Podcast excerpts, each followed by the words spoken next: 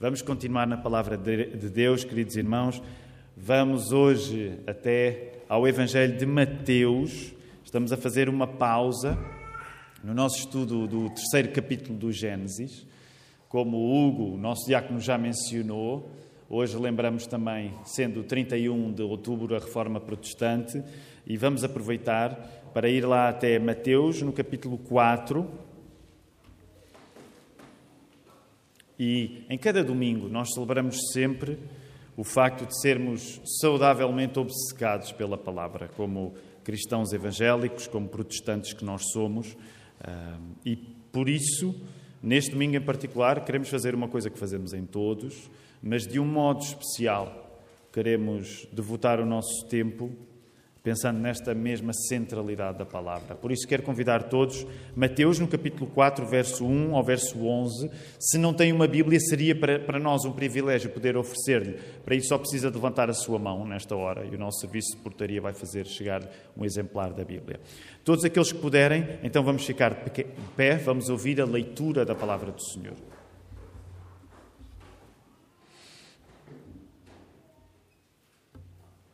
A seguir, foi Jesus levado pelo Espírito ao deserto para ser tentado pelo diabo.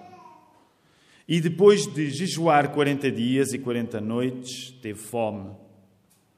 Então o tentador, aproximando-se, disse-lhe: Se és filho de Deus, manda que estas pedras se transformem em pães.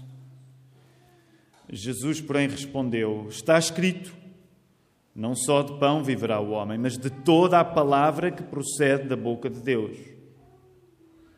Então o diabo o levou à cidade santa, colocou-o sobre o pináculo do templo e disse-lhe: Se és filho de Deus, atira-te abaixo, porque está escrito aos seus anjos: ordenará a teu respeito que te guardem. E eles te susterão nas suas mãos para não tropeçares em alguma pedra. Respondeu-lhe Jesus: Também está escrito: Não tentarás o Senhor teu Deus. E levou ainda o diabo a um monte muito alto e mostrou-lhe todos os reinos do mundo e a glória deles. E disse-lhe: Tudo isto te darei se prostrado me adorares. Então Jesus lhe ordenou: Retira-te, Satanás, porque está escrito: Ao Senhor teu Deus adorarás e só a ele darás culto. Com isto deixou o diabo e eis que vieram anjos e o serviam. Então hoje quero pregar-vos uma mensagem que diz que protestar é o nosso pão. O nosso pão é protestar. O que é que isso quer dizer? O protesto é o nosso pão. De facto, nós estamos a ligar um, aquilo que nos reúne nesta manhã ao cuidado que Deus tem com os seus ao longo da história. E somos muito sensíveis como igreja evangélica que somos, àquilo que Deus fez acontecer há 500 anos no centro da Europa com a vida de Martinho Lutero. Eu não quero pregar-vos Martinho Lutero, porque numa, nenhuma igreja protestante deve pregar Martinho Lutero. Uh, o que nos compete é, é irmos para a palavra, mas é verdade que queremos lembrar algumas das coisas que, tendo acontecido com Lutero, elas são tão significativas para nós 500 anos depois, e nós queremos uh, deixar que isso nos possa encher nesta manhã, que nos possa alimentar. Ainda antes de voltarmos até ao texto bíblico, quero apenas lembrar. Os irmãos sabem, têm ouvido isto nos últimos domingos. Há anúncios que estamos a fazer todos os domingos, porque este é um mês especial. Aliás, agora é que acabamos de ouvir o Pedro e a Rita, eles já tinham falado no primeiro turno. Um, enche o nosso coração, o nosso plano, não esqueçam, é que daqui a 15 dias, daqui a duas semanas, aqueles que são membros de igreja vão ter uma assembleia breve para então, através do seu voto, exprimir que recebemos estes irmãos como membros e depois, se Deus permitir, então no dia 21 de novembro estarmos a ver o Pedro e a Rita a baixarem às águas do batismo e serem batizados. Isto é aquilo que nos dá alegria, ou não fôssemos nós batistas, não é? Portanto, somos sempre muito interessados no batismo. Ao mesmo tempo, temos um acontecimento muito especial para a semana e que quero lembrar pela última vez, porque, se Deus quiser, próximo domingo já vamos estar a celebrá-lo, que é precisamente a autonomia da missão na margem sul. Portanto, no dia 7 de novembro, nós daqui a hoje, hoje a oito dias, nós vamos estar a celebrar uma igreja nova. Esta igreja, aqui na Lapa, já há muitas décadas que não via uma igreja nova a nascer e nós estamos um, tocados por aquilo que o Senhor tem feito, sobretudo tendo em conta que todo este processo está a acontecer depois de quase dois anos trancados que o mundo esteve trancado em casa. E a Igreja de Cristo, vejam bem, a Igreja de Cristo não pode ser parada nem por uma pandemia. E então, próximo domingo, a festa vai ser grande. Já fiz esta comparação na semana passada, vou voltar a fazer. Para aqueles que já viram uma criança a nascer, sabem que o trabalho do nascimento de uma criança pode levar algum tempo. Se Deus quiser, o trabalho de nascimento da igreja no próximo dia 7 não vai levar tanto tempo como um parto longo pode levar, mas significa que às 12 nós vamos estar juntos aqui e que às 18 vamos estar juntos lá no Casal do Marco, para precisamente em dois serviços de culto diferentes, um aqui na Igreja Mãe, um lá no outro lado do rio, na Igreja Filha, que vai sair de casa, da Igreja Mãe, é isso que vai acontecer. Então nós estamos a celebrar. E, coisa maravilhosa, no próximo domingo, eh, cinco pessoas da margem sul vão ser batizadas aqui. E por isso vai ser um culto cheio. Venham preparados para um culto cheio, nós não vamos querer alongá-lo muito. O Hugo falava que até temos um culto longo. Hugo, se fôssemos a um culto pentecostal, duas, três horas, aí as pessoas podiam queixar-se. Aqui ainda uma hora e meia e, o pessoal já se queixa. O Batista, Batista queixa-se com qualquer coisa, mas pronto, eu não quero desviar. No próximo domingo venham para um domingo em cheio. Está bem? Porque vai ser um domingo em cheio e nós estamos muito contentes. Vamos voltar à palavra de Deus. Este é um texto incrível. Como é que se faz justiça a este texto? Não se faz justiça. Aproximamos a tentar fazer justiça a este texto. Uh, nós vamos, sobretudo, concentrar-nos no verso 4, tendo em conta que uh, protestar é o nosso pão e é aqui, precisamente nesta referência a pão, que nós vamos ficar. Eu quero, mesmo que rapidamente. Uh, voltar a colocar-nos aqui o verso 1, só o verso 1, queridos irmãos, só o verso 1 deixa-nos eh, surpreendidos. A seguir, diz o texto, foi Jesus, reparem, levado pelo Espírito. Para quê? Para quê que o Espírito encaminhou Jesus? Para, vejam bem, ser tentado pelo diabo. Ora, nós sabemos que Deus não tenta as pessoas, mas sabemos que Deus usa as tentações que são feitas por Satanás para serem provas na nossa vida. E o próprio Jesus não foi livre, não ficou livre de ser tentado.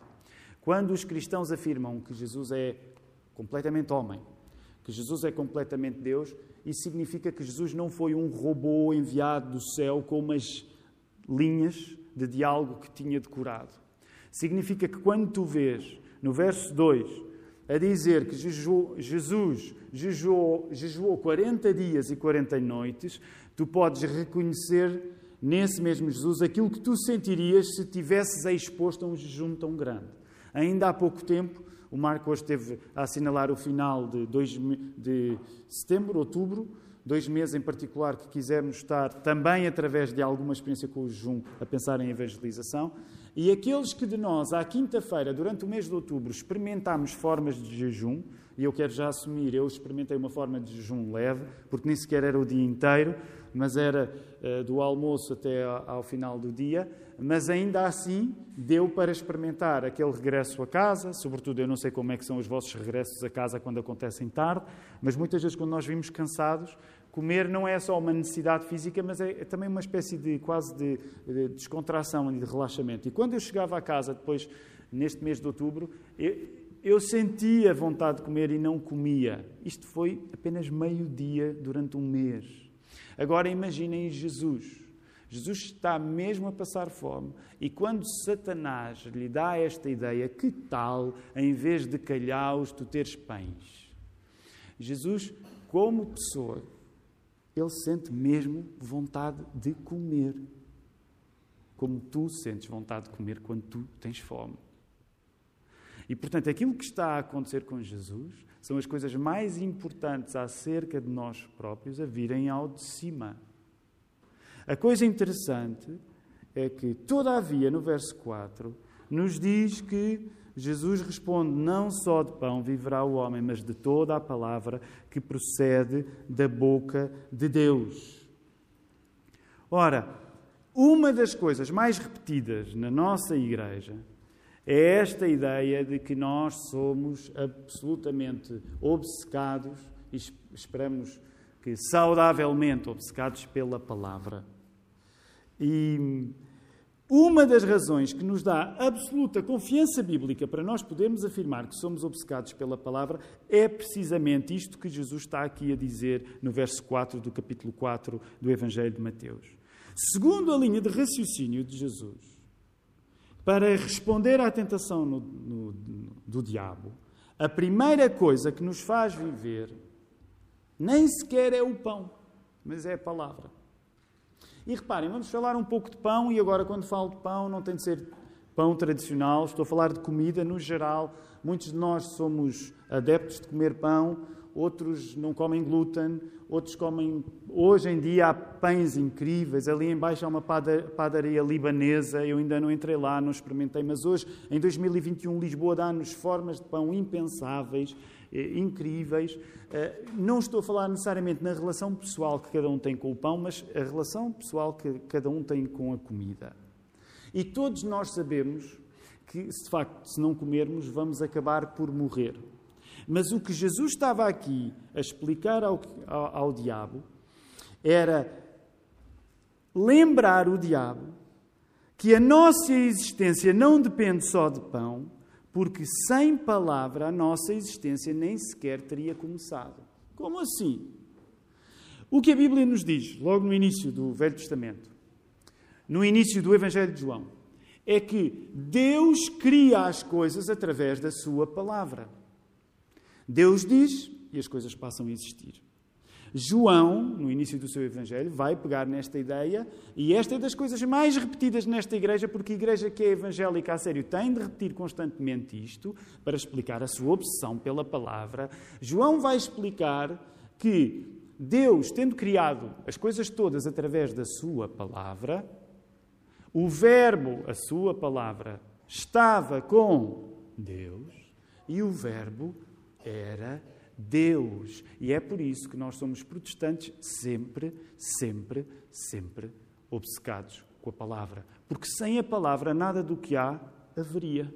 Sem o verbo, nada do que há haveria. Verbo esse que não é uma coisa teórica, platónica, grega, não é a diferença entre teoria e ação. Pelo contrário, este verbo é o próprio Jesus e a palavra é tão fundamental que a palavra se fez pessoa. É isso que nós celebramos pelo facto de Jesus ter sido homem. Ele fez carne e osso. A encarnação tem um maior valor porque é a palavra em ação. Então, o que é que Jesus tem de explicar a Satanás? A nossa existência não depende só de pão, porque sem palavra a nossa existência nem teria começado a existir. Sabem o que é que é o melhor da comida? O melhor do pão é que o pão, a comida que nós comemos, e somos todos a favor de comer, é também por isso que não queremos que este culto acabe muito tarde, porque muitos de nós já estamos a sentir essa vontade de comer a seguir. Nós somos todos a favor de comer, mas o melhor que há na comida, que se Deus permitir daqui uma hora, uma hora e meia, nós estaremos a comer, se calhar ainda mais cedo, mas a melhor coisa que vai acontecer quando tu estiveres a mastigar alguma coisa é o facto daquilo que tu estás a mastigar participar no processo de todo o universo ser sustentado na palavra de Deus. E tu podes nem sequer acreditar em Deus. Mas pelo menos eu gostaria que tu compreendesses o que é que aqui está em causa na resposta que Jesus dá a Satanás. E porque é que faz de nós, protestantes, tão obcecados pela palavra. Porque uma coisa tão boa na vida como comer só é possível ser boa e só é possível ser um prazer porque tudo foi criado pelo Verbo Divino. E sem o Verbo Divino, nada do que há haveria. E é isto que Jesus estava a explicar, e é isto que o próprio Lutero, e eu quero falar-vos rapidamente de Martinho Lutero ainda, Lutero começou a entender. Não posso fazer justiça uh, a esta vida incrível de Lutero, um homem incrível, com falhas enormes também. O Hugo já fez publicidade ao livro, podem comprá-lo contribuem para a Igreja ao comprar o livro Cuidado com o Alemão, e aí temos um pouco uma, uma, história de Lutero. Mas uma das coisas que começa a lavrar e a inquietar aquele frade, porque Lutero é um frade católico, tem as angústias normais dos frades eh, do seu tempo, e, e ele tem a ideia, não é? Se cabia aos frades, até quer ler a Bíblia, não se esqueçam, estamos a falar de um mundo há 500 anos onde a leitura da Bíblia pertencia sobretudo às pessoas que se dedicavam à religião. Essa foi uma das coisas que, felizmente, a reforma protestante veio agitar e chocalhar para que hoje nós, como protestantes, acreditemos que isto para ler não é só para mim, para o Tiago, que sou pastor, mas é para ti também. O teu papel de leitura é tão grande como o meu, que sou pastor. Não era assim há 500 anos, antes de Lutero, mas Lutero, como frade dominicano, começa, uh, frade eh, beneditino, começa a ler a Bíblia e uma das coisas que ele começa a compreender, ainda antes de, em, em 1517, escrever as 95 teses contra as indulgências, que a nossa irmã Irene já mencionou, um pouco antes ele, ele estava a, a, a ensinar a oração do Pai Nosso à sua paróquia. E nesse mesmo ano de 1517, aliás, há um livro pequeno, aqui há uns anos nós estudámos aqui na igreja, que é sobre a oração do Pai Nosso, explicação do Pai Nosso, e Lutero chega a uma conclusão uh, ao pensar no início da oração do Pai Nosso. Pai nosso que estás nos céus, santificado seja o teu nome, venha o teu reino, seja feita a tua vontade, assim na terra como no céu. O pão nosso dá-nos hoje. E quando Lutero está a estudar essa ideia de, do pão nosso, ele chega a uma conclusão, que é uma conclusão que mais tarde, já em 1522, num sermão de Natal, ele vai partilhar assim: O nascimento de Cristo, disse Lutero, é-nos oferecido espiritualmente a todos sempre que a palavra é pregada que é que isto quer dizer? Se tu queres ter um Natal a sério, tu precisas que a palavra seja pregada. Se tu queres conhecer realmente quem Jesus é, tu precisas que a palavra seja pregada. Se tu não tiveres a palavra a ser pregada, tu não podes contar com a presença de Cristo.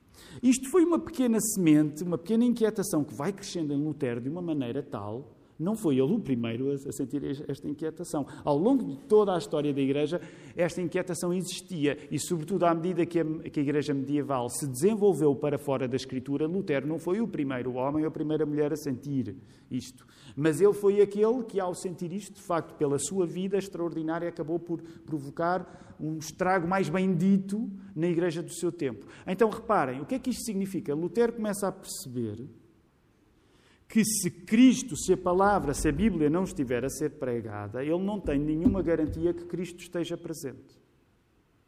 Claro que o modo como historicamente isto acontece é tão vasto que nós agora não conseguimos estar aqui a simplificar. Nós estamos a beneficiar do modo como esta coisa na cabeça de Lutero e na cabeça de muitos outros começou a mudar o entendimento daquilo que a fé cristã é.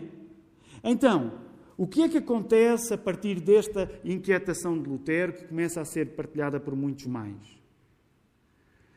Quando eles compreendem que o encontro com Cristo é equivalente ao encontro com as Escrituras, eles chegam à conclusão que não pode ser a Igreja a dizer aquilo que a Bíblia é, mas tem de ser a Bíblia a dizer aquilo que a Igreja deve ser. E eu sei que estou a usar uma dicotomia simples.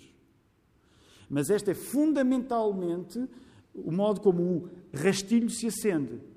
Então, o que é que isto significa na vida daquele, daquele pessoal que está a ser agitado pela leitura da Bíblia?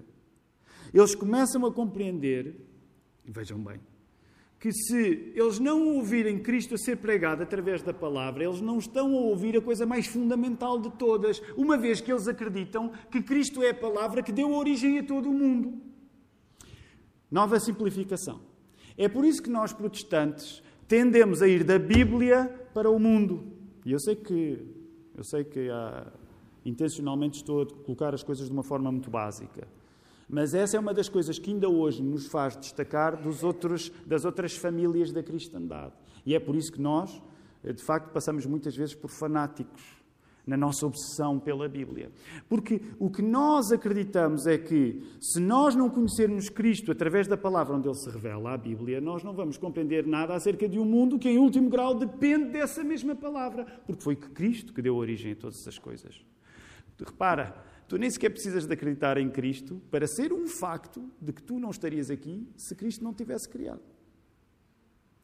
Portanto, o que isto significa é que a partir do momento em que estes homens começam a compreender que a coisa central é Cristo ser pregado, tudo, toda a religião deles vai ter de se reconfigurar. Vou dar um exemplo um pouco óbvio, que é o exemplo que nós costumamos dar, eh, tendo em conta que somos portugueses, graças a Deus não somos só portugueses, eh, somos pessoas de muitas nações aqui, eh, mas estando em Portugal, estamos sempre numa posição em que o nosso protestantismo é altamente minoritário.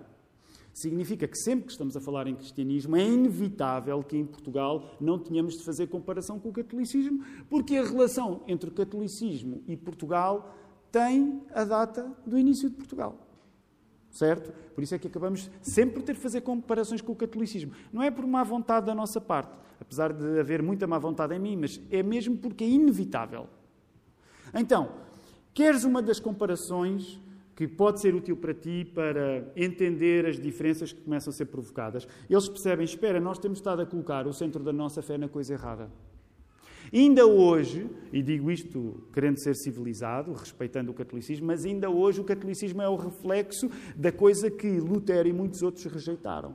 Se tu chegares a uma igreja católica, o que é que tu deves fazer? Muitos de vocês não sabem porque não têm uma grande familiaridade com o catolicismo. Mas quando tu chegas a, um, a, um, a uma igreja católica, se tu fores um católico dos mais ou menos e a maior parte nem sequer mais ou menos lá chega, mas se, for católico, se fores um católico mais ou menos, sabes que quando chegas a uma igreja católica, o que é que, tu, o que, é que geralmente as pessoas procuram? Vocês estão mesmo a leste. As pessoas procuram um lugar, muitas vezes um lugar que é chamado lugar do Santíssimo, porque é onde a hóstia é colocada, muitas vezes já lá está, quando lá está, diz-se que o Santíssimo está lá. Porquê? Porque a Igreja Católica acredita que a coisa mais importante do seu culto é a pregação? Não. É o quê? É a Eucaristia. Porquê? Eu não quero levar muito tempo, mas hoje estamos a falar protestantismo, temos de rever aqui alguma matéria dada. Uh, Porquê é que é a Eucaristia o mais importante? Porque o catolicismo, ao contrário de nós, acredita que no momento em que o padre dá as palavras da consagração, aquilo que é consumido passa a ser o quê? O corpo de Cristo. É isso que a transubstanciação crê. O que é que isto significa? Naturalmente, para quem aceita a convicção da transubstanciação, que nós não aceitamos porque não lhe encontramos base bíblica, pensa, claro que tudo durante a missa terá a sua importância, mas aquele momento em particular é o mais importante. Porquê? Porque, cuidado, porque estás a mexer com o corpo de Cristo a sério. É mesmo o corpo de Cristo. Deixou de ser pão, deixou de ser uma coisa física e passou a ser a coisa física que o corpo de Cristo é. Sabem, permitam-me esta parte. Nós protestantes precisamos de compreender isto, porque esta é uma das razões que nos faz às vezes falar para católicos sem perceber nada do que estamos a dizer. E essa é a razão que torna o catolicismo uma fé muito mais do mistério do que da palavra. Porquê? Porque como a transubstanciação é uma coisa complicada de compreender, o povo da transubstanciação não vai usar muitas palavras para explicar esse mistério que a transubstanciação é. Por isso é que nós, evangélicos, somos sempre vistos como fala-baratos, não sabemos estar calados. Porquê? Porque o centro da nossa fé não é uma coisa tão misteriosa assim, apesar de haver mistério. O centro da nossa fé, sendo que tudo é importante no culto, mas o centro da nossa fé é quando Cristo é pregado. E por isso é que muitas vezes as pessoas olham para nós, ah, vocês protestantes racionalizam tudo. Não é que racionalizemos tudo, mas comparados com o espaço do misticismo católico, em que a pessoa não precisa de explicar porque é uma coisa complicada, nós somos pessoas que de facto falam muitas. Nós somos os tais, nas palavras do Mário Soares há uns anos, os tais fanatizados. É? Porque um protestante não sabe estar calado. Mas deixa-me dizer, no dia em que um protestante se cala, ele deixou de ser protestante. Se tu queres ser uma pessoa civilizada e culta e com boa reputação, é melhor seres católico. É. Porque a partir do momento em que tu te percebes que a palavra está no centro, isto já não é acerca do conforto que tu vais buscar a coisas que não consegues compreender mas é acerca daquilo que a palavra faz contigo. Então, uma das coisas que acontece é precisamente isto. Vocês, se entrarem aqui, notam que há uma diferença entre este espaço e a Basílica da Estrela, por exemplo, que é bonita. Não sei se já foram, deviam ir. Quem sabe um dia vamos recuperar a Basílica da Estrela para nós.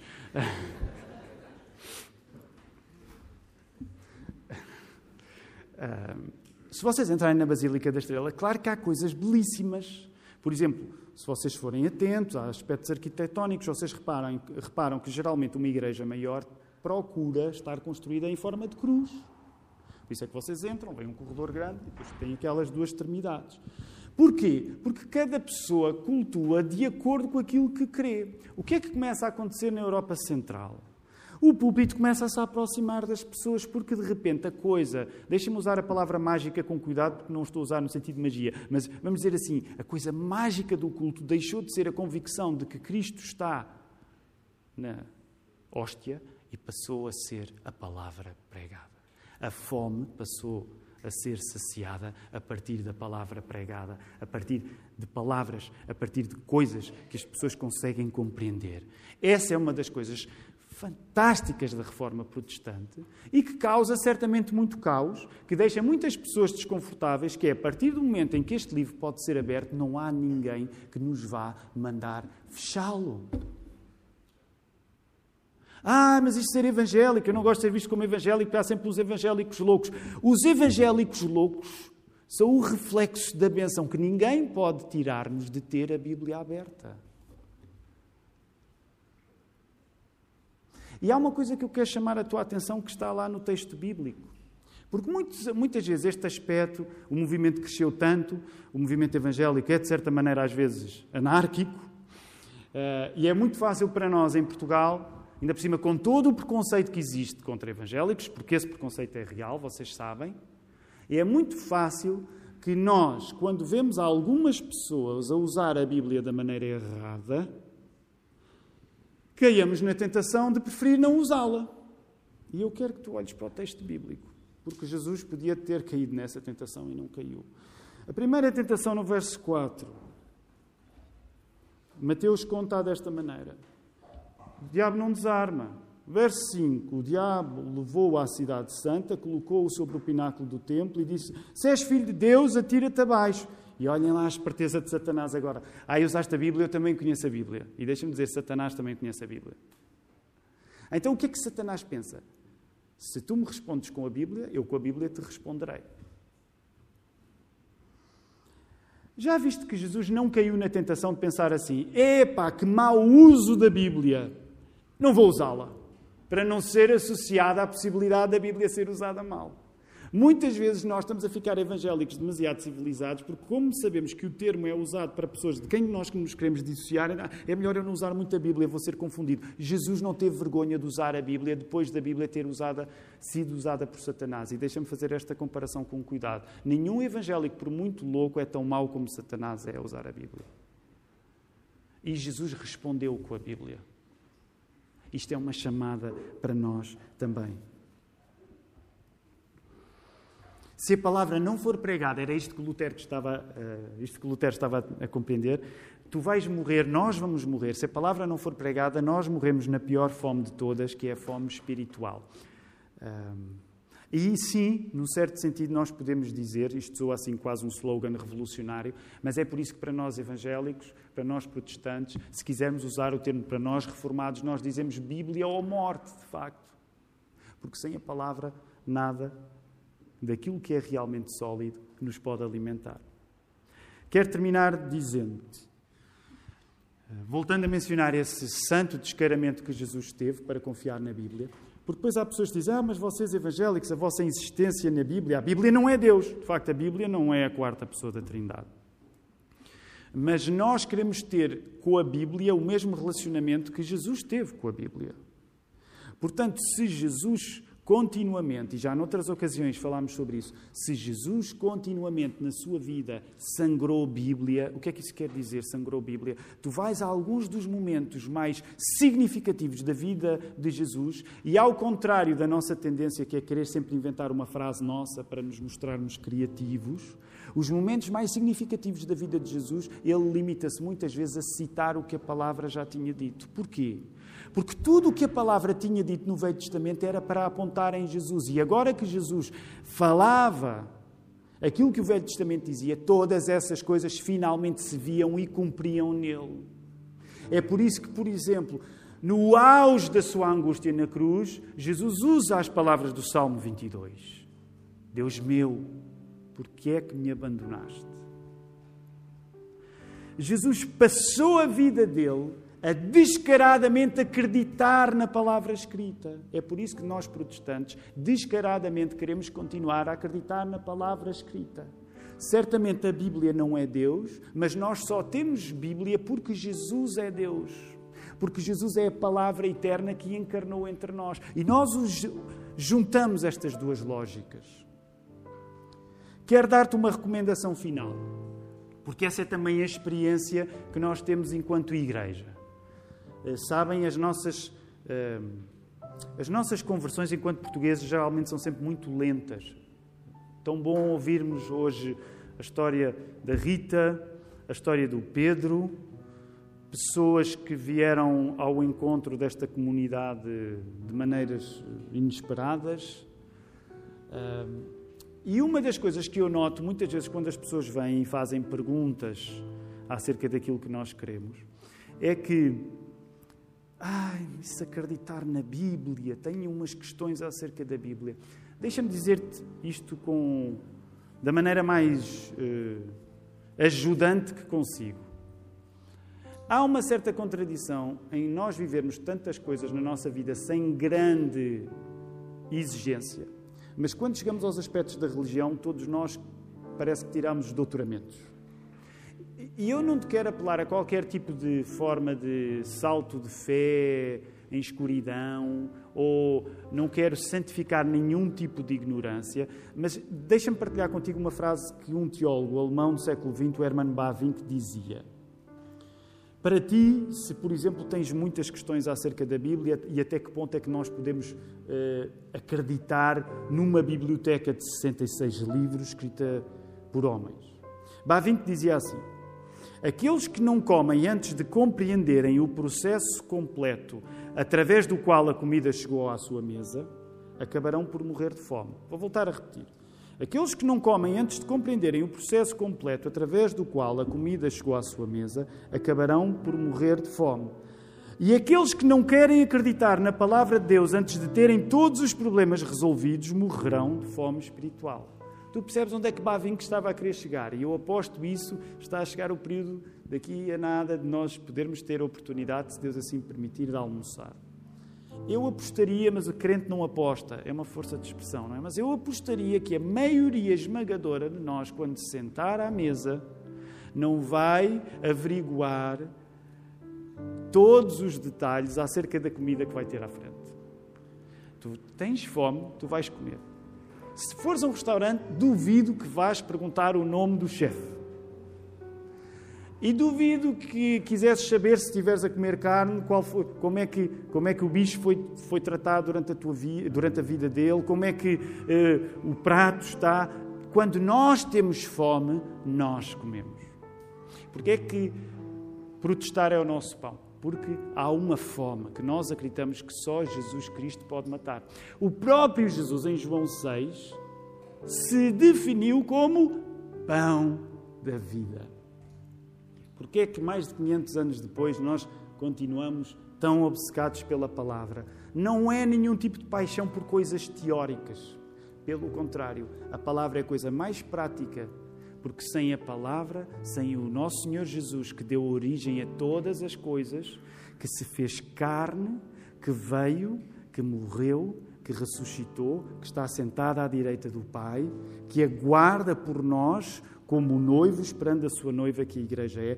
Sem este verbo, nenhum de nós cá estava. 500 anos depois, nós continuamos cheios de fome o nosso apetite já está a ser saciado, mas nós vamos a caminho de um banquete eterno. E quanto assim for, outra coisa não teremos para fazer, o nosso pão vai ser protestar esta verdade. Que o Senhor nos ajude.